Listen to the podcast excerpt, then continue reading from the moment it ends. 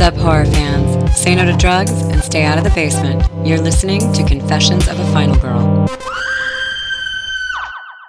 Hello, everyone. Thank you for tuning in. My name is Molly, and I like scary movies, so I come here to process my feelings about them. Before I get to tonight's topic, which is The House of the Devil from 2009, I have a little confession to make. I have to tell you something, um, but you gotta promise that you're not gonna get mad at me.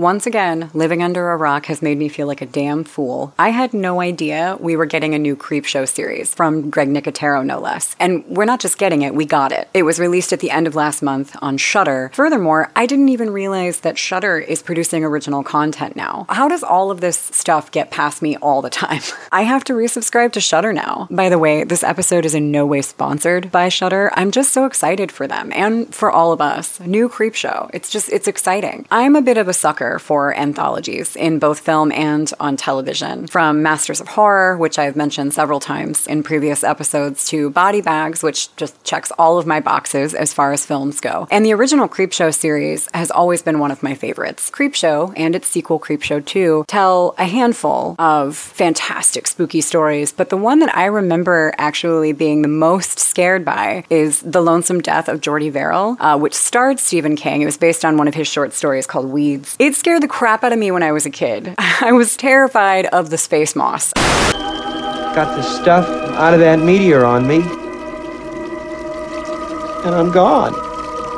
Going back and watching the episode now, it's just all camp all day long. But when I was a kid, man, it scared me to death. So, Creepshow 2019 is a 12 episode series, and it was released, as I said, in late September. And from what I've seen of the trailers, it looks genuinely terrifying. I tend to avoid reading reviews before I watch something, but I did kind of glance at a couple of review headlines, mostly to pump myself up, like even more than I already am. I didn't see any reviews lead with anything other than phrases like gruesome fun and bloody good. So, right now, at this moment, my hopes are a little high. Honestly, though, even if the show itself turns out to be just so so, the cast alone would be worth a watch for me. Adrienne Barbeau, who appeared in Creepshow back in 82, DJ Qualls, Kid Cudi, Tobin Bell, and of course, Jeffrey Combs, whose involvement in any project is enough to hold my attention. I also thought I saw Tricia Helfer in one of the trailers, but that turned out to be wishful thinking. One of these days, that wonderful woman will embrace her ultimate destiny as a Scream Queen. I am convinced I will never lose faith. But I'll definitely be watching the new Creepshow this week, so hopefully I'll have something to report for my next episode. Speaking of my next episode, while refining my schedule for confessions, I initially decided to commit to two episodes per month. I feel that right now that's the most realistic schedule for me. However, it is October. It was 55 degrees out today and raining. I got to wear my heavy coat and bust out my scarf collection, and I was in heaven. It may not seem like much, but it's a big deal to me because here in Omaha, it rarely starts to feel like fall until fall is nearly over. So I'm in such a good mood right now.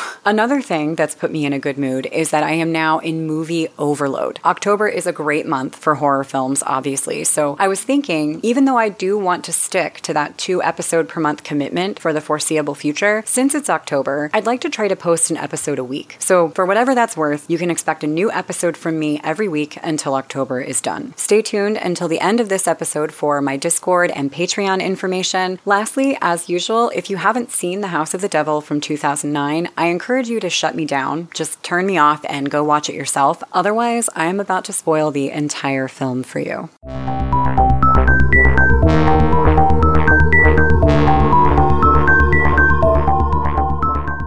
Ti West is one of those filmmakers who completely crept up on me. One day he wasn't there, and the next he was not only there, but also everyone was in love with him. And that enthusiasm doesn't seem to have died down at all. In fact, I've seen a handful of articles crop up just in the last few months praising the films of Ti West, and a couple of them even name West one of the most important horror directors of the decade. I really enjoyed The Sacrament. I would definitely put it up there on my list of higher quality found footage films, and I felt that framing the Jonestown Massacre as a horror story in the classic sense was clever, if not a little redundant. My enjoyment of exploitation films varies on a case by case basis, and in the case of The Sacrament, I came down on the side of it was good. As far as The Innkeepers goes, I want to get this out of the way now. I am not an admirer of The Innkeepers. I've seen it three times now. I kept going back to it because of all the high praise it's received from genre fans as well as critics, and I couldn't shake the feeling that I was missing something. But after my third time through, I had to conclude that it's just not the film for me. I don't want to get too deep into it. I'm not here to review The Innkeepers, but I don't get what the rest of the world sees in it. Whether or not West is a golden boy of modern horror, obviously, it's not for me to say. What I can say is that The House of the Devil, which was written, directed, and edited by Ti West, is one of the best horror films I've seen in the last 10 years. It made its way into my regular fall rotation a few years back, and every time I see it, I love it more than I did the time before. This film was first recommended to me as a companion to Rosemary's Baby, and I can think of few films better suited for one another, honestly. Watching the two in the order in which they were released is a very singular experience, as ironically, it's almost as if one gives birth to the other right in front of you. Rosemary's Baby is arguably one of the most historically significant horror films ever made, in part because of its indirect contribution to a revival of mass hysteria about Satanism in the 70s and 80s, otherwise known as the Satanic Panic, a phenomenon to which The House of the Devil pays beautiful homage. Please understand that I'm not blaming Rosemary's Baby for anything here, but with the success of Rosemary's Baby in 1968, the Manson family murders in 69, The Son of Sam in 1977, and of course, the publication of a memoir of ritualistic child abuse called Michelle Remembers in 1980, which has since been debunked, people, with the help of fundamentalist Christian organizations and the evening news, were a little more than paranoid about the devil.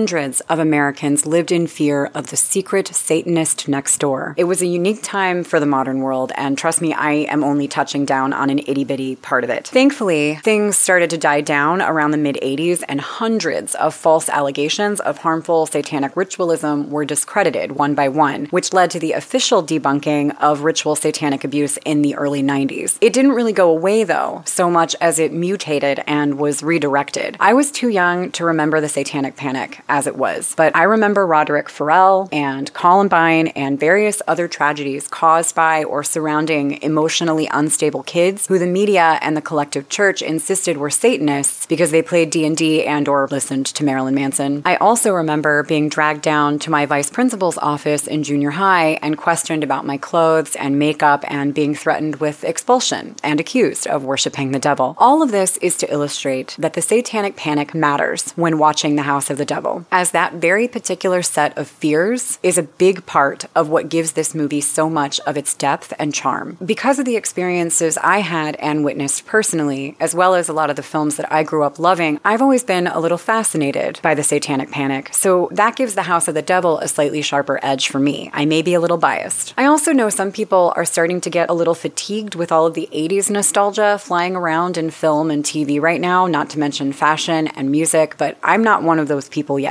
And when it's done well, I am all in. The House of the Devil is an excellent example of that nostalgia done very well. One review of the film, written by Noel Murray of AV Club, remarks that House of the Devil is more a movie for genre cultists who want to immerse themselves in all the throwback details the feathered hairstyles, the spiral phone cords, a thesaurus sized Walkman blaring a song by the Fixx, and so on. While I definitely don't think the nostalgia is the only thing the movie has going for it, I have to admit it is a big selling point. In addition to those throwback details, as Murray calls them, the film was shot on modern 16mm, which also has quite a bit to do with its authenticity. The film was made for less than a million dollars, and it looks great for a low budget film, truly. Which, going back to The Sacrament for a second, one of my favorite reviews of that film said that a found footage film has no business looking so good, and I agree. And that's also exactly how I feel about The House of the Devil. It looks really, really good for an authentically vintage film. Cinematographer Eliot Rockett had a lot to do with this, I think, and this is most definitely my favorite thing that he has done to date. The House of the Devil premiered at the Tribeca Film Festival in April of 2009. It was given a limited run in theaters in October of that same year, and in early 2010, the film was released on DVD, Blu ray, and VHS, the latter being a promotional gimmick that I am really sad to have missed. I finally broke down and got rid of my VCR last year, and I'm already regretting it. Probably because I kept all of my VHS. So now they're just sitting around in box boxes gathering dust like sad little plastic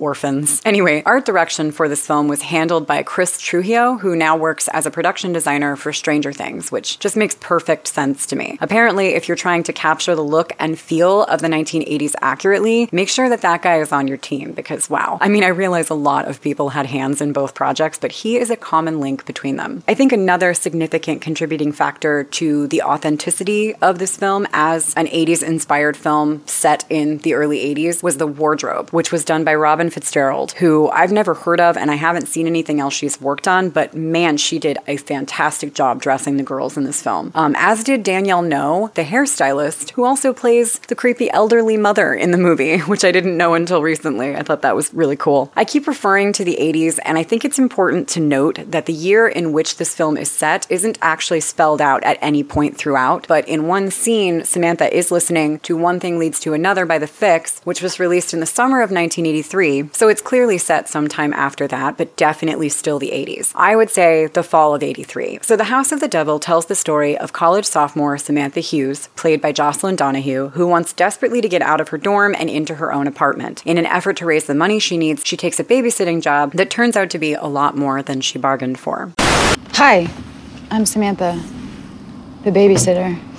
The film begins with this neat production logo for a company called Constructivision. I looked this company up and found absolutely nothing. It's much too cool a logo to have just been used for this one film. I looked hard for additional information about Constructivision, as well as Ring the Jing, which is another production logo we see before the movie. I couldn't find anything on either of them. I'm flummoxed. Were both of these production names just dreamed up for this movie and then never revisited? Or have I just forgotten how to properly use the internet to look for stuff? The final production logo we see is for Glass Eye Pix, which I am familiar with. I know they exist and I have enjoyed several of their productions, so at least there's no mystery there. But if anyone has any information regarding the whereabouts of Constructivision or Ring the Jang, please contact me because I have questions for them. Once the largely enigmatic production logos have passed, we get a disclaimer that the film we're about to watch is based on true, unexplained events. I think the consensus here is that this isn't so much true as it was yet another way in which West is paying tribute to his favorite horror films. The text fades and we get a short credit sequence as we're introduced to Samantha. She's standing with her back to the camera, gazing out of a window in a small apartment. We see immediately that she's dressed warmly and in earth tones. The curtains next to her are a brown and beige tartan, and there's an off white rotary phone in the kitchen. We're presented with a color palette that right away makes this feel like an older film and makes it feel like an autumn film. In addition to Samantha, we also meet the landlady of this apartment, played by none other than the fabulous Dee Wallace, and I'm I'm always just so happy to see her. We learn that she's showing Samantha the apartment, which Samantha can't afford, but she wants it so badly that she's just kind of rolling with it. The landlady seems anxious to rent it to her to the point where when I first saw the film, I actually suspected the landlady of foul play almost immediately. At one point, she offers to waive the deposit because Samantha admits she doesn't have a lot of money, and I was just convinced from that moment that the landlady was evil.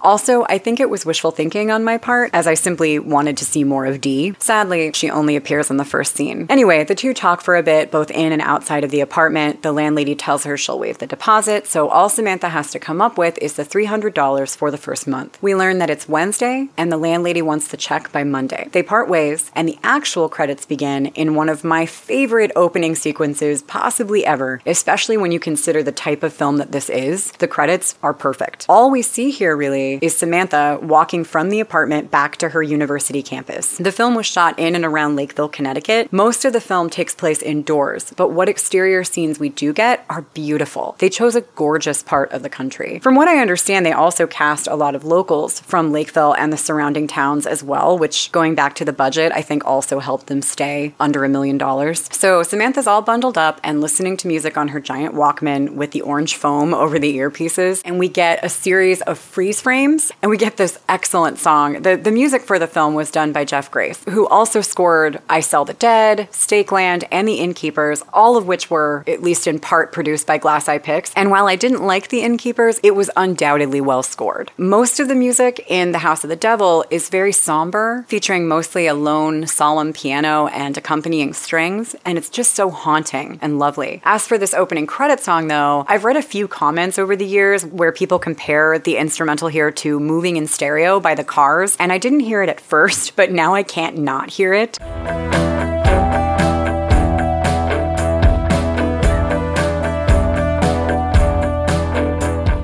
And it's perfect. When Samantha gets back to her campus, she bounces up to her dorm room, but when she gets there, she finds the old tube sock on the door handle, which lets her know that the room is a rockin'. So irritated, naturally, she bangs on the door and reminds her roommate Heather that it's morning time and not a good time to be having uninterruptible sex. But Heather is obviously too busy to be bothered, so Samantha storms off. Walking back through a courtyard, she passes by a bulletin board that features a bunch of notices. They mysteriously look like they were all created by the same person. One of these notices is promoting an eclipse viewing for the Astronomy Society, and that's a bit of important underlying information that we're given as there is a pretty big important eclipse happening on this night. Right smack in the middle of the bulletin board is a flyer that says simply babysitter needed, and the word sitter starts with a little dollar sign for the S. It's very eye catching. Also, because there's no other information on it apart from the little tabbies at the bottom, you know, where you can take a number. I want to talk for a second actually about the phone numbers numbers in this film. So, you know how in movies, phone numbers typically start with a 555 prefix to protect actual people from prank phone calls or any phone calls for that matter. In The House of the Devil, apart from one flyer on this bulletin board for a pizza place, none of the phone numbers we see, and we see a few, start with 555. They all look like actual phone numbers. I mean, they don't have area codes, so that's something, but otherwise, they're just, they're numbers. At first, I thought it might be that we didn't start using 555 until the mid 80s and that I just never noticed. So I looked it up to be sure, and it turns out we implemented the 555 prefix in the 1960s. So either Ti West gives not a single fuck about whether or not people are prank called, or I don't know, maybe none of the numbers in the film are operational anymore. It's just an odd thing to see. I wasn't aware of how conditioned I had become to just accept the 555 prefix until it wasn't there. So Samantha takes a number from the babysitting flyer, finds a payphone, and calls. She gets a creepy automated answering machine recording, so she leaves a message saying she's interested in the job and hangs up. As she's walking away, the payphone rings. And this led to another research job for me because obviously I had to find out when caller ID became a thing. At this point, I feel like a dick who's just trying to prove that Ti West is wrong about the 80s for some reason. I swear it's not about that. I just like knowing when things were invented. So caller ID was also invented in the 1960s and popularized in the mid 80s. So it's definitely possible that the Ullmans were able to see the number for the payphone payphone from which Samantha called. So good job, Ti West. Samantha answers the payphone, and the man on the other line, who is even creepier than his robotic answering machine message, is Mr. Ullman, played by Tom Noonan. Please excuse the urgency, but if you are still interested, I would like to meet you.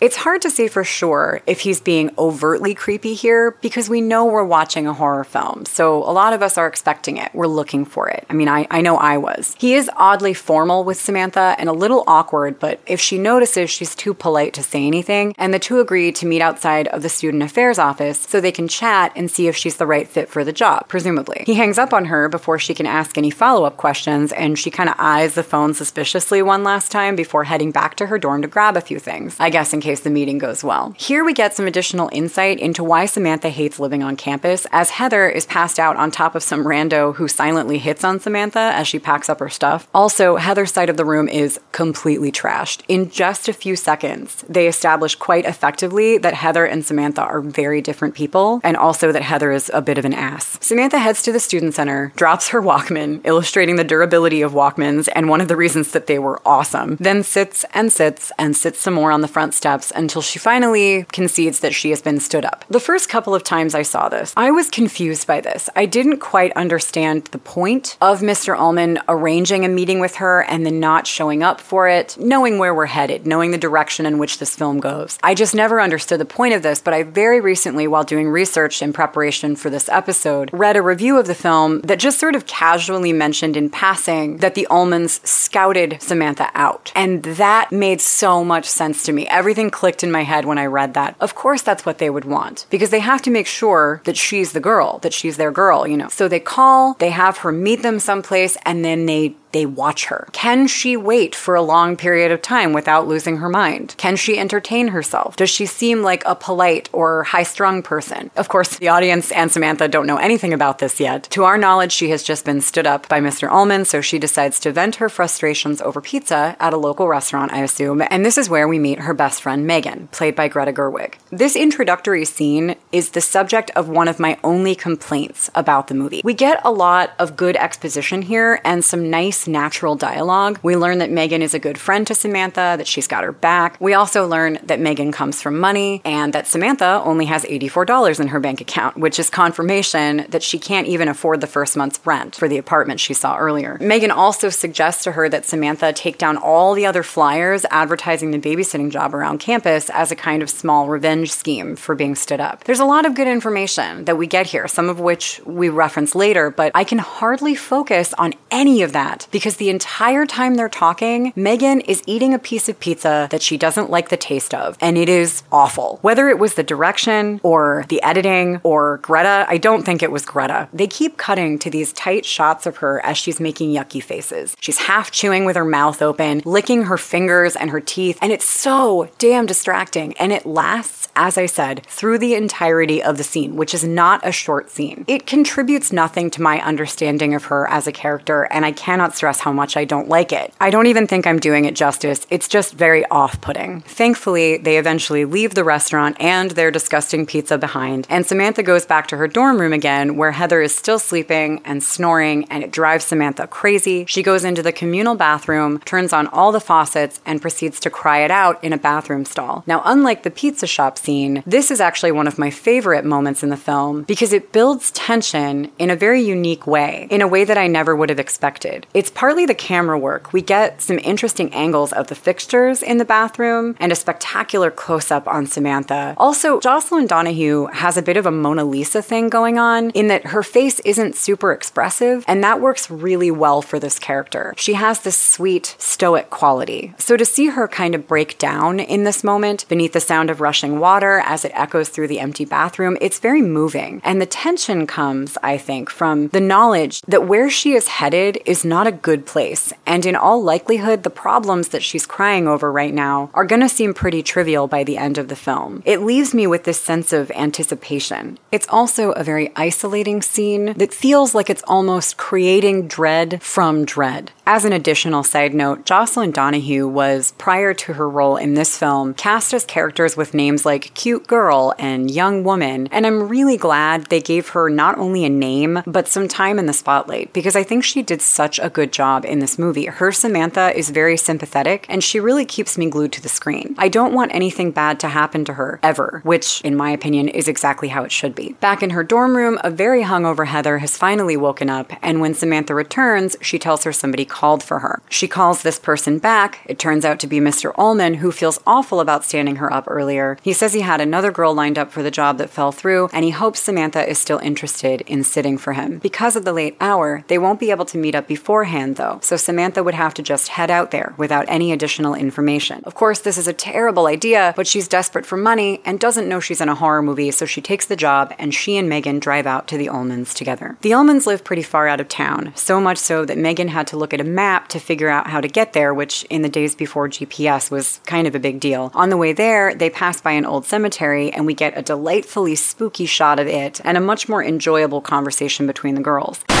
You know, it's not like the moon's gonna explode.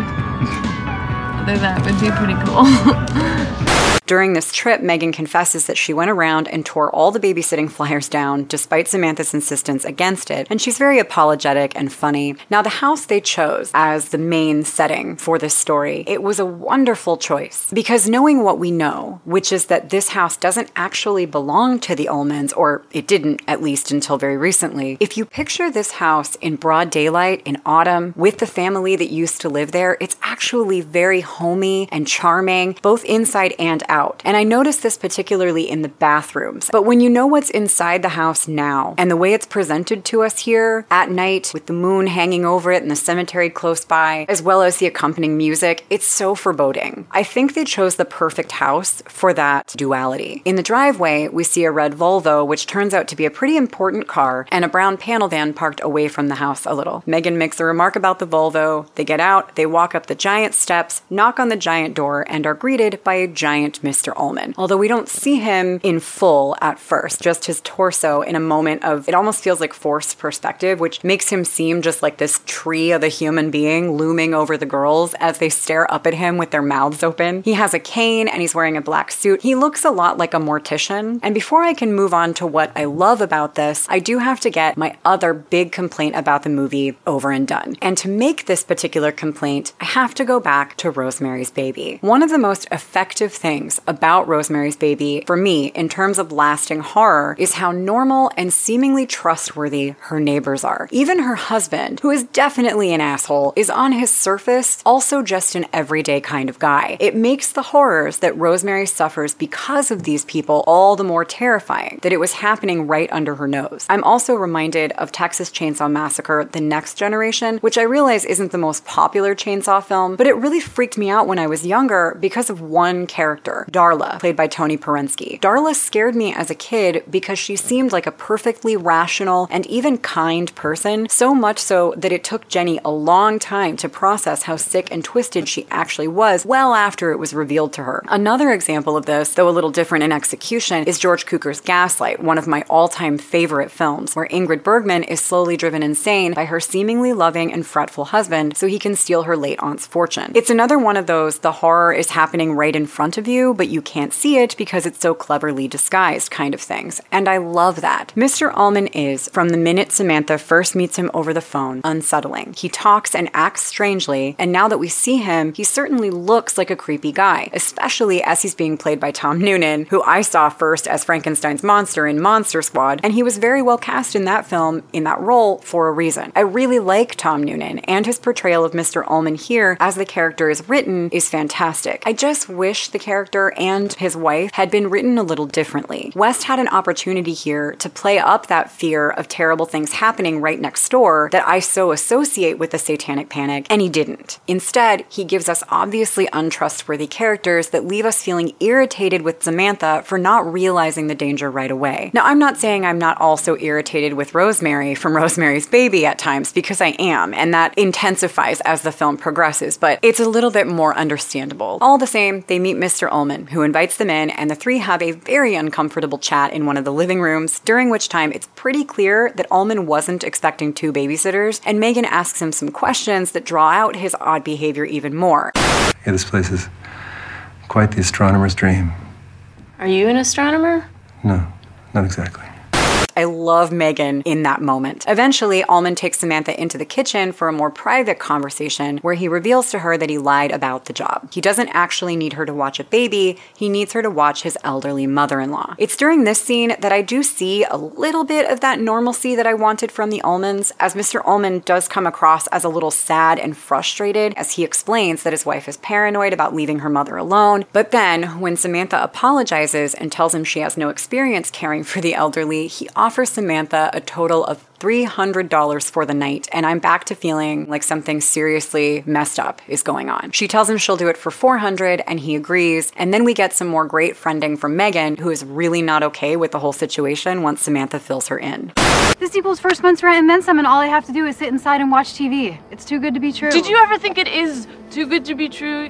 Samantha convinces Megan that everything will be all right and makes her promise to pick her up at 12:30, which she of course will, and Megan leaves. And I'm now frustrated with Samantha as Mr. Ullman simply told her he wouldn't pay both of the girls for babysitting or mommy sitting. He never actually said Megan couldn't stay. I mean, it was obvious that Megan made him uncomfortable, but it seems silly to me to send your best friend all the way back into town when she could just as easily keep you company, especially when this is the era before cell phones and Samantha doesn't have a car. It seems to me very stupid. And it's about to be proven even more stupid by the fact that when she drives away, she gets about to the cemetery area and then gets a flat tire. At least least I think it's a flat tire. It happens very quickly and quietly. But she pulls into the cemetery, rolls down her car window, pushes the car lighter into place, and waits for it to pop so that she can light the cigarette that's dangling from her mouth. I don't know what her plan is here. If she does have a flat tire, maybe she's gonna have a cigarette, think about her life choices, and then go back to the Ullmans. There are no cell phones. She's kind of out in the middle of nowhere. But we never find out what her plan was because suddenly a hand appears inside her window with a Zippo lighter trying to light her cigarette for her. Megan is naturally completely freaked out. She nearly hyperventilates, and an apologetic AJ Bowen explains to her that he was just trying to help. I really enjoy AJ Bowen as an actor in this genre. I like him in You're Next, I like him in The Sacrament. He has a real layered quality to him that makes him well suited for these films. And building from that, AJ Bowen's character, who turns out to be Victor Ullman, the son of Mr. and Mrs. Ullman, he is the unassuming kind of well hidden scary that I love. His act doesn't last long, but it works well for a few minutes. He really does just seem like a normal dude who happened to see Megan in her car while walking by. The problem with that is that there's really nothing normal about walking through a graveyard this far out of town after dark, which Megan quickly realizes, and she asks him where he came from. This flips a switch in Victor's brain, and he realizes that Megan isn't the babysitter. When he asks her as much, she starts to explain that her friend is the babysitter, but she doesn't get far into that explanation because Victor pulls out a gun and shoots her in the head. This kill confuses me. I mean, why does Victor kill Megan here? I, I really don't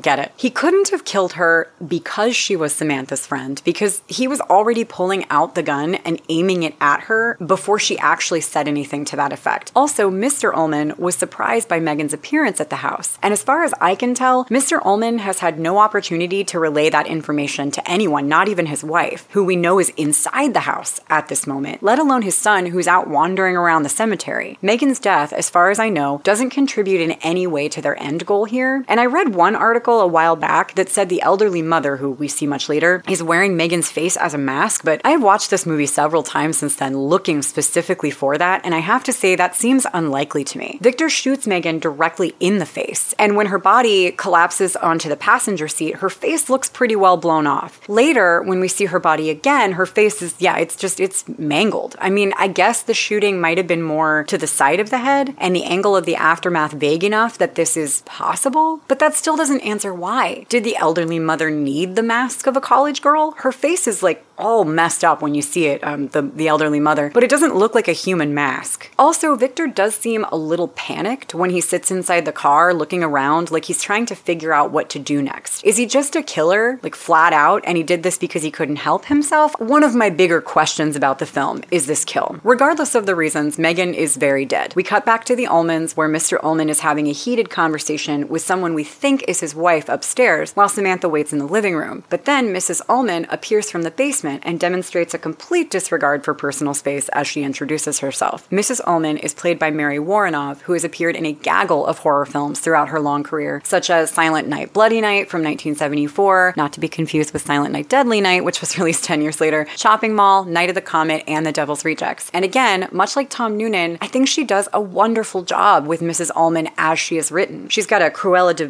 thing going on with her big fur coat, which she explains to Samantha she keeps her furs in the basement. She's also a close talker who sort of not so subtly questions Samantha about her sex life, and then she and her husband meet up in the foyer to have a chat about Samantha's soon to be destiny right in front of her. You see, things are working out perfectly after all, and you doubted me. I know. You were right, and I was wrong. I'm sorry. This I love. The two of them had this cute little exchange about how Mrs. Ullman thought tonight would be a bust and everything worked out just fine and how pleased she is with Samantha. And what they're really talking about is what they're going to do to her very soon. But Samantha and the audience think they're talking about their evening out on the town or wherever it is they're pretending to go. It took me a while to appreciate this ruse, actually, because I didn't understand the point of them pretending to leave the house. But Mr. Ullman makes a comment to Samantha earlier in the film when she calls him back from the dorm he tells her he wants to make this experience as painless for her as possible, and I think he's telling her the truth. Obviously, we and Samantha think he's talking about the job, which he's not, but I do think he's being honest. Samantha is, for their purposes, precious. They want to take care of her. They want to make sure that what she goes through is easy for her or as easy as it can be. In their twisted way, this whole charade is for Samantha's benefit. So they leave, and we enter into a lengthy portion of the film where Samantha very slowly begins to realize there might might be something wrong with the house, which I think is so cool because there isn't anything wrong with the house. But she doesn't know that, and it's the house that's scaring her. It becomes almost like a haunted house story for a huge chunk in the middle. The Ullmans told Samantha she wouldn't have to do much to help the elderly mother, that she would probably just be asleep upstairs the whole time. So she's prepared to just sit around. She plays pool in the den for a minute. She tries to do her homework unsuccessfully. She calls Megan a couple of times and gets frustrated by her trick answering machine message, which tricked me as much as it tricked Samantha. Hello? Hey, Oh, I'm not actually here. But leave me a message and I'll call you right back.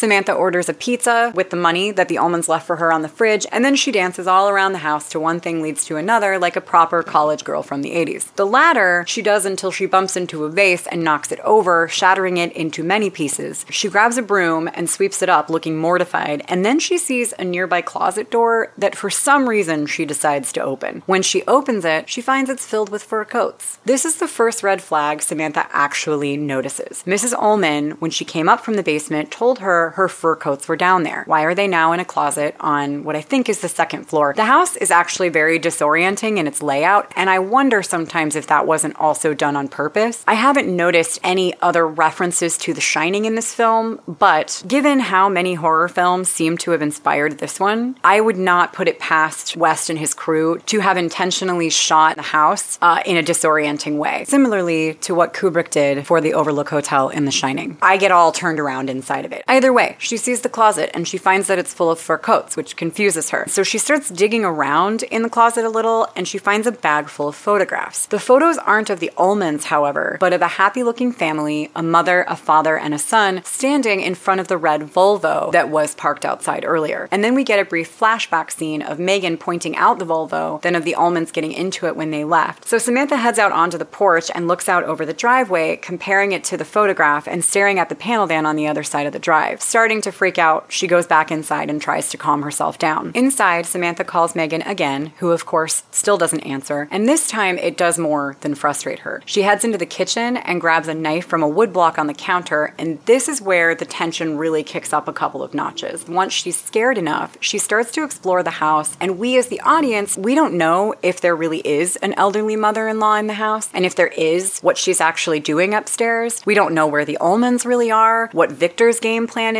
There's a lot that we don't know, and things start to get pretty scary. Samantha starts hearing things like noises from upstairs, so she makes her way up there and looks around, stopping at one of the doors off the main hallway to listen. And this is when we find out what happened to the family who used to live in this big, beautiful house. They're dead. Samantha doesn't know this because she doesn't hear anything coming from the room, so she just kind of walks on past it and keeps looking. But the camera slowly pans through the door into the room, and we see all three of the previous tenants, including their young son, have been sacrificed over a blood altar in the middle of the room. It looks like the son's eyes were gouged out too. I suppose it was either a pre ritual needed for the full ritual they're about to have, or they simply needed the house and offered the tenants up to the Dark Lord as an afterthought. My guess is that it was probably the latter, though we may never know for sure. Samantha gradually and cautiously makes her way up to the third floor, where we presume the mother in law is. There's a door behind which is a staircase that leads up to that floor, and she slowly walks up those stairs until she's interrupted by a very loud doorbell, which screams from downstairs that her pizza, which she ordered quite some time ago, has arrived. I absolutely adore her reaction to the pizza guy getting there. She races downstairs, grabs the money off the fridge, opens the front door, grabs the pizza, throws the money at him, tells him to keep the change, then slams the door and collapses with her back against it, still clutching the knife and now holding the pizza like a pillow. It is such a great scene, and the music is awesome in this moment as well. Definitely some of my favorite music in the film.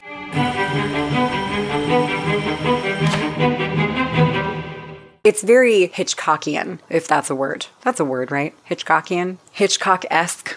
Hitchcockial? Sounds like Hitchcock. We don't see the pizza guy's face until she's closed the door on him, but uh oh, it's Victor Ullman. Once Samantha and Megan first passed the cemetery on their way out to the Ullmans, it's sort of like Victor has been circling them, slowly stalking them a little, one might say. There's almost a vulture like quality to Victor at this point. I think it's neat. I think it makes Victor especially unnerving. Back inside, because her fear is mounting, Samantha tries to call the number that Mr. Ullman left for her her in case of emergencies, but surprise, surprise, it's not in service. So then, in a fit of absolute unfettered intelligence, she picks the phone back up and calls 911, but she hangs up instantly, the one opportunity that she has to save herself. And the 911 operator even calls her back to find out if she has an emergency, but at this point, she thinks she's going crazy, so she apologizes and hangs up again. The thing about this story, as I've said several times so far, I love it, but it does raise a bunch of questions for me about what might have happened if things had gone just a little bit differently. I mean, obviously, the end goal for the Ullmans would still have been the same, but it could have gone so many different ways. If Samantha hadn't found the closet with the fur coats, hadn't gotten freaked out, how would her interaction with Victor, the fake pizza delivery guy, have gone? If Megan hadn't gotten a flat tire, Victor wouldn't have killed her, so wouldn't Megan have been home to answer Samantha's phone calls? So much of the story is fueled by this plan that the Ullmans have, but the plan is actually pretty careless. They steal a house and just barely try to hide that it isn't theirs. They randomly kill people who may or may not interfere based on, I, I have no idea, and they hinge Samantha's complicitness on a pizza. What if she hadn't been hungry? How might this night have gone? I just feel like the Ullmans are a little sloppy. They're sloppy Satanists. Get it together, man. The Dark Lord is watching. In a further effort to calm herself down, Samantha grabs a slice of pizza and awkwardly watches Night of the Living Dead because it's a public domain horror movie and the budget was less than a million dollars until she realizes the pizza tastes pretty bad. I'm much less offended by Samantha's revelation about her pizza than I was about Megan's. She gets up, throws the rest of the pizza away, rinses her mouth out, then hears noises coming from the pipe in the kitchen sink and does a little bit more investigating. We get quite a few more of these slow, creeping exploration shots. She winds up back on the second floor where she finds a whole head of black hair in the bathtub. It's startling. It really is. I mean, for me, it was partly because I thought it was snakes the first time I saw it for some reason, but also because it's not something, an entire head of hair that seems to have just been chopped off is not what you expect to see. It's sufficiently creepy, and it definitely works on Samantha, who ends up back at the door leading up to the third floor. She gets even closer to the door that leads directly into the third floor this time, but then the pizza drugs, which we all knew she had unknowingly taken, kick in, and she stumbles back down into the second floor hallway and eventually passes out. One of the most frequently used adjectives in reviews of The House of the Devil is withholding. And I think that's one of the best words to describe this film. And at least from me, it's a compliment. Apart from Megan's death, which happens pretty early on, and the shot we saw of the dead family on the second floor, we actually witness very little brutal violence until about an hour and 15 minutes into the film. And Samantha herself has experienced even less. It's not until right now that the film switches gears and brutalizes us. It's one of the best choices I think West could have made for this movie. We've waited for it for so long. We've been expecting it around every corner, and what we have been given have been like little teasers. As awful as it sounds, we almost want Samantha to get attacked just so something will happen. Obviously, we also want her to survive. Or do we?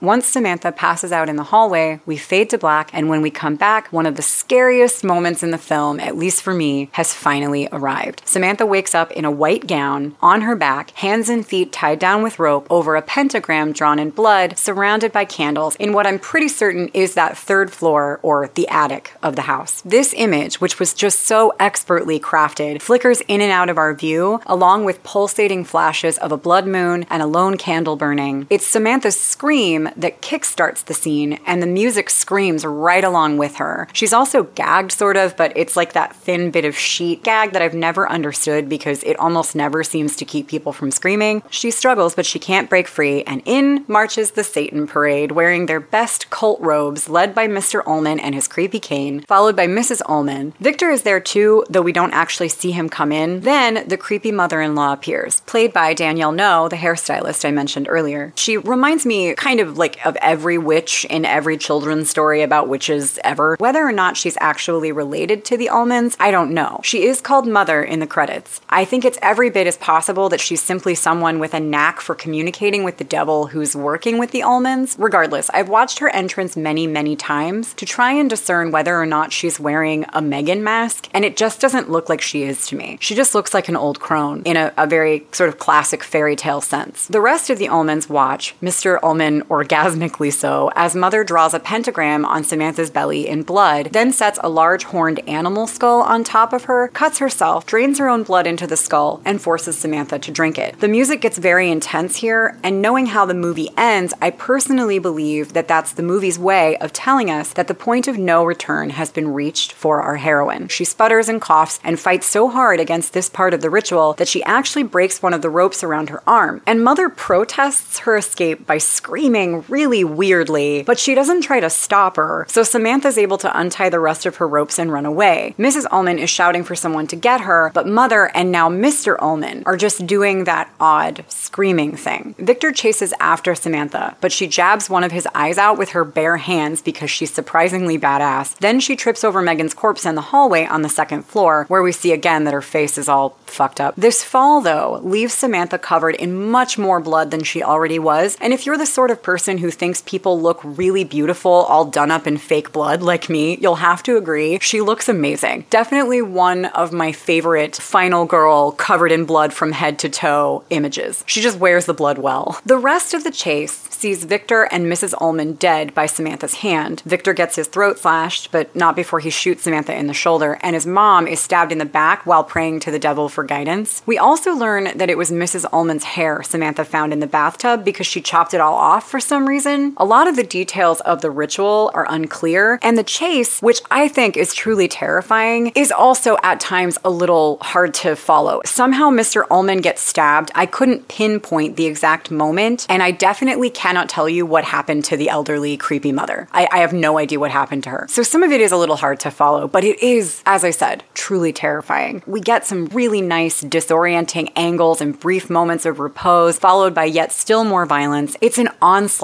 That's what it feels like, which is why I guess I don't mind that some of the details are vague. We are seeing all of this happen from Samantha's perspective. What is that word they use? Yoked. All of the events of the film are yoked to Samantha's perspective. And so if it's disorienting for her, it should be disorienting for us. If she doesn't see the mother again, if she stabs Mr. Ullman in a fit of panic and doesn't even remember doing it, if she thinks she's on the first floor but she's actually on the second, all of this makes a lot of sense to me if we're looking at it through Samantha's eyes. And she never gives up even as she starts seeing visions of the elderly mother in her head. She leaves the house, pursued by a wounded Mr. Ullman, who begs her to stop running. She doesn't, though, of course, and he follows her as she runs into the cemetery where Megan met her demise. She stops running to cough up some of Mother's blood, which gives Mr. Ullman a little time to catch up, and he tells her he just wants to talk to her, and she screams bloody murder, delivering my favorite line of the film, which is simply, What have you done to me? In addition to hallucinations or visions of Mother's face, she also hears voices in her head now, and Mr. Ullman advises her to listen to them. Then he explains that she has been chosen. He also tells her that he doesn't care if he dies.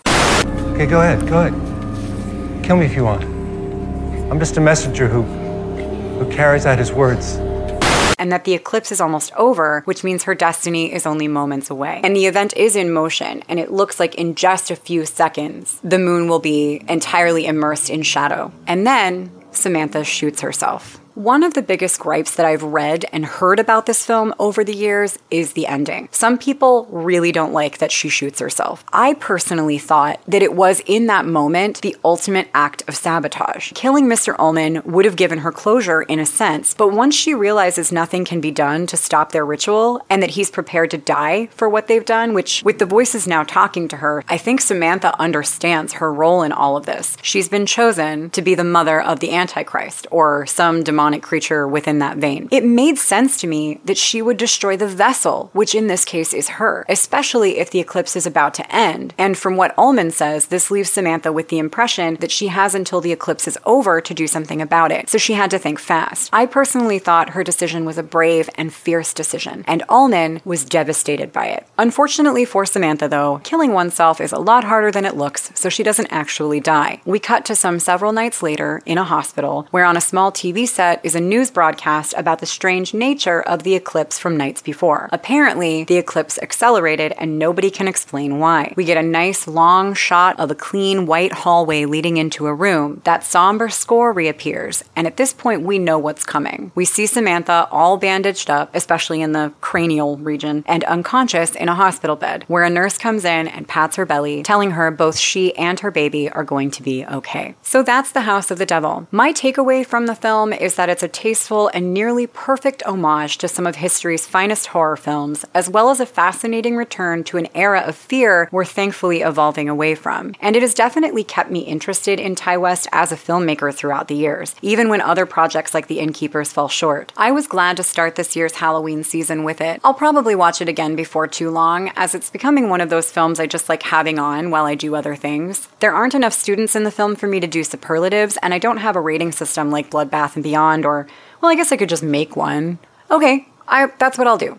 So for my first ever film rating, I give The House of the Devil 8 out of 10 demon babies. If you're a fan of The House of the Devil, I would also recommend watching, of course, Rosemary's Baby from 1968, as well as the original version of The Omen from 1976, Mario Bava's classic Black Sunday, aka The Mask of Satan from 1960, Suspiria from 1977. I can't speak to the 2018 remake because I haven't seen it, and my favorite film from last year, Hereditary, which I actually just recommend to anyone for any reason right now, but I also genuinely believe it would pair well with this movie thematically. I'm personally not a huge fan of Lords of Salem, but I do think people who enjoy The House of the Devil and don't have an inherent aversion to Rob Zombie's films would enjoy it as well. To anyone out there listening, what was your worst babysitting experience? Or, if you've never babysat before, what are your thoughts on The House of the Devil? Please feel free to join my Discord and share your thoughts with me and my other listeners. In order to join the Discord, you'll first want to go to patreon.com forward slash final girl confessions, and about halfway down that first page in the About Me section, you'll find an open invitation to the Discord just below the link to this podcast on Anchor FM. Big thanks to Xerxes, my very first patron, also the very first creepy janitor over at Patreon. I should have known that if I created a creepy janitor tier, you would have been the first one to volunteer for it.